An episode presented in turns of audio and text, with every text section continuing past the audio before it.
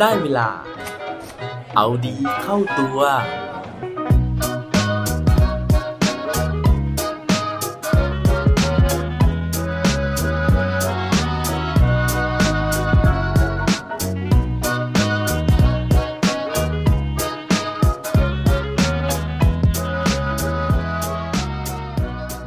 คุณเคยผิดหวัง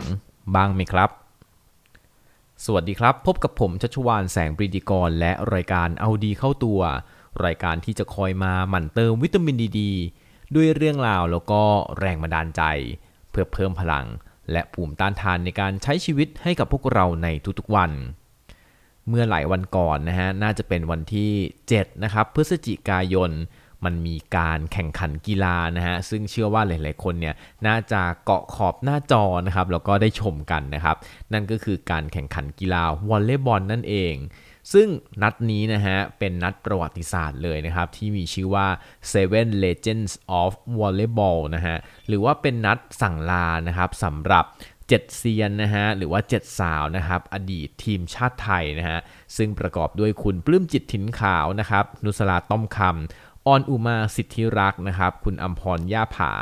มริวันกันทอง วิลาวันอภิญญาพงศ์แล้วก็คนสุดท้ายก็คือคุณวันนาบัวแก้วนั่นเองนะครับ โดยที่ทั้ง 7 คนนี้เนี่ยเขาทุ่มเทแรงกายแรงใจนะฮะในการที่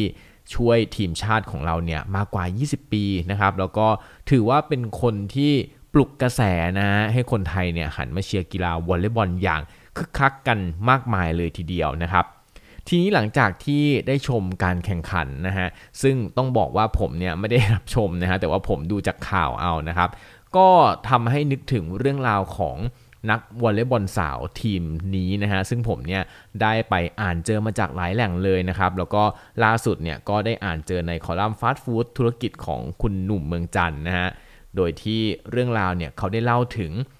ประวัติความเป็นมานะฮะแล้วก็การที่ทั้ง 7 คนนี้ต้องผ่านอุปสรรคต่างๆ มามากมาย ส่วนอุปสรรคที่ว่าจะเป็นอะไรนะฮะแล้วเราจะได้ข้อคิดอะไรจากเรื่องราวจาก 7 สาวนี้ ถ้าเกิดว่าพร้อมแล้วไปฟังพร้อมกันได้เลยครับ อย่างที่เกริ่นไปเมื่อสักครู่นะครับ เรื่องราวในวันนี้เนี่ยมีที่มามาจากคอลัมน์ฟาสต์ฟู้ดธุรกิจของพี่ตุ้มหนุ่มเมืองจันทร์นะฮะซึ่งตีพิมพ์ในนิตยสารมติชนสุดสัปดาห์นะครับ โดยที่เรื่องราวเนี่ยได้เล่าถึงเหตุการณ์ในอดีตนะฮะที่นักกีฬาวอลเลย์บอลหญิงทีมชาติไทยของเราเนี่ยมีความท้อแท้ใจนะฮะแล้วก็เกือบนะครับที่จะตัดสินใจเลิกเล่นวอลเลย์บอลตลอดชีวิตไปแล้วนะฮะ หมายถึงว่าเลิกเล่นทีมชาติไปเลยนะครับ ซึ่งเรื่องนี้นะครับต้องย้อนกลับไปในปี 2555 นะฮะ ซึ่งปีนั้นเนี่ยทีมชาติไทยได้ลงแข่งรอบคัดเลือกโอลิมปิกนะครับ ซึ่งในปีนั้นนะฮะต้องบอกว่าฝีมือของนักตบสาวทีมชาติไทยเนี่ยเรียกว่าท็อปฟอร์มมากๆ แล้วก็มีลุ้นที่จะเข้ารอบเป็นอย่างมากเลยนะฮะ แต่ว่าสุดท้ายแล้วเนี่ยความฝันนะฮะก็พังทลายลงหลังจากเจอญี่ปุ่นนะครับทำเจ็บแสบนะฮะโดยการวางแผนนะฮะให้ทีมชาติไทยเนี่ยตกรอบ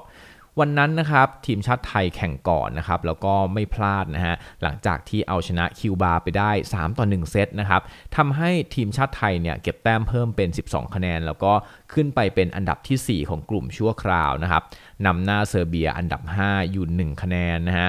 โดยที่คู่สุดท้ายเนี่ยถ้าหากว่าญี่ปุ่นสามารถเอาชนะเซอร์เบียได้ หรือว่าเซอร์เบียเนี่ยเอาชนะญี่ปุ่นได้ 3-0 หรือว่า 3 ต่อ 1 เซต ทีมชาติไทยก็จะได้สิทธิ์ในการเข้าไปเล่นโอลิมปิกรอบสุดท้ายครั้งแรกในทันทีนะครับ แต่ว่าในแมตช์นั้นนะฮะเขาบอกว่าญี่ปุ่นเนี่ยซึ่งจริง ๆ แล้วชื่อชั้นนะฮะแล้วก็ฝีมือของนักตบเนี่ยมีศักยภาพที่ดีกว่าเซอร์เบียมาก ๆ เลยนะฮะถึงขนาดที่ญี่ปุ่นเนี่ยนำไปก่อน 2 ต่อ 1 เซตนะครับ ซึ่งถ้าผลออกมาเป็นแบบนี้เนี่ยคือญี่ปุ่นเนี่ยการันตีการเข้ารอบไปแล้วนะครับ แต่ว่าญี่ปุ่นเนี่ย กลับปล่อยนะฮะกับปล่อยเกมนะครับ โดยให้เซอร์เบียเนี่ยสามารถที่จะเอาชนะได้ใน 2 เซตหลังนะครับทำให้เซอร์เบียชนะไป 3 ต่อ 2 เซตนะครับ ซึ่งการที่ผลงานออกมาเป็นแบบนี้เนี่ยทำให้ทีมไทยกลายเป็นทีมเดียวที่จะตกรอบนะฮะในกลุ่มนั้นนะครับ เซอร์เบียเนี่ยก็เลยเก็บเพิ่มเป็น 14 คะแนนนะฮะ แล้วก็ เข้าไปเป็นอันดับ3นะครับส่วนญี่ปุ่นก็เข้ารอบเป็นอันดับทีสี่ 4 ทิ้งให้ทีมชาติไทยเนี่ยจบที่อันดับ 5 แล้วก็ต้องตกรอบไปแบบค่อนข้างจะหัวเสียเลยทีเดียวนะฮะตอนนั้นนะฮะแฟนบอลชาวไทยนะฮะถึงกับช็อกเลยนะครับ แล้วก็ที่ช็อกไม่แพ้กันนะฮะก็คือนักวอลเลย์บอลหญิงทีมชาติไทยของเรานั่นเองนะฮะที่ร้องไห้กันหนักมากนะฮะเพราะว่าทุกคนเนี่ยรู้สึกว่าญี่ปุ่นโกงนะฮะแล้วก็เราเนี่ยถูกปล้นชัยชนะ หรือว่าสิทธิ์ที่จะเข้ารอบไปนะครับ ทุกคนก็ไปบอกนะฮะโค้ชออสเกียรติพงศ์รัชตะเกียงไกรนะครับว่าอยากจะเลิกเล่นวอลเลย์บอลนะฮะทั้งที่ในอีก 10 วันข้างหน้าทีมทีมนี้นะครับจะต้องไปแข่งขันต่อนะฮะก็คือแข่งขันรายการ World กลางปีนะครับซึ่งวันนั้นเองนะฮะโคชออดเนี่ยก็ดึงความรู้สึกของทุกคนกลับมานะฮะด้วยการทบทวนความทรงจำในอดีต โดยที่โคชออดเนี่ยชวนให้ทุกคนย้อนกลับไปตอนที่ทุกคนเป็นเด็กใหม่ แล้วก็ มาเริ่มเล่นวอลเลย์บอลใหม่ๆนะฮะเพิ่งเข้าแคมป์เก็บตัวกันที่จังหวัดยะลา ในวันนั้นเนี่ยมันมีคำถามหนึ่งที่โค้ชออสถามทุกคนนะครับว่าความฝันของแต่ละคนคืออะไร ซึ่งวันนั้นเนี่ยทุกคนตอบเหมือนกันนะฮะว่าทุกคนรักวอลเลย์บอลแล้วก็อยากติดทีมชาติโค้ชออสยังถามต่อนะฮะว่าจำได้ไหมว่าทุกคนเนี่ยเขียนความฝันนะฮะหรือว่าเขียนข้อความอะไรไว้ ซึ่งทุกคนเนี่ยก็ตอบนะฮะว่าจำได้นะฮะว่าทุกคนเนี่ยเขียนไว้ว่า อย่าให้คนอื่นมาทำลายความฝันของพวกเรา พอทุกคนเนี่ยนึกถึงประโยคนี้นะฮะโคชออสก็เลยบอกว่าถ้าอย่างนั้นนะฮะ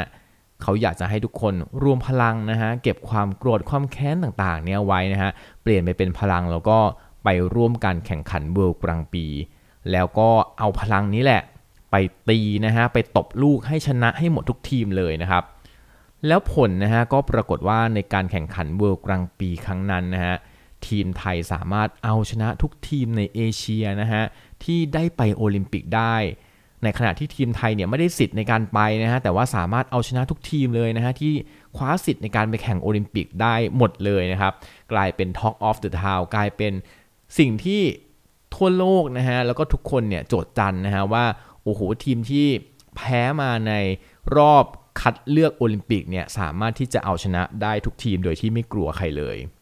ในบทความนี้นะฮะพี่ตุ้มเนี่ยเขาได้สรุปเอาไว้นะครับว่าในช่วงที่เราทุกข์นะฮะเราหาทางออกในชีวิตไม่ได้นะครับ บางครั้งเราอาจจะต้องพยายามมองหาสิ่งที่จะมายึดเหนี่ยวนะฮะหรือว่านำทางเราถ้าเปรียบเทียบกับการเดินป่าเนี่ยก็คือเรื่องของเข็มทิศหรือว่าดาวเหนือนั่นเองนะฮะ โดยที่สิ่งที่จะนำทางเราเป็นดาวเหนือเป็นเข็มทิศให้กับเราได้เนี่ยมันก็คือความฝันในอดีตของเรานั่นเองนะฮะเราเคยฝันเรื่องอะไรนะฮะบางทีสิ่งนั้นอาจจะกลายมาเป็นกำลังใจให้เราหาหนทางกลับมาได้อีกครั้งหนึ่งนะครับ ซึ่งพี่ตุ้มบอกว่าเรื่องราวเหล่านี้นะฮะมันคือกุญแจนะครับสู่ความสำเร็จนะฮะบางครั้งความล้มเหลวเนี่ยมันก็กลายมาเป็นความเชื่อ แล้วความเชื่อนั้นก็จะกลายเป็นเข็มทิศในการนำทางเรา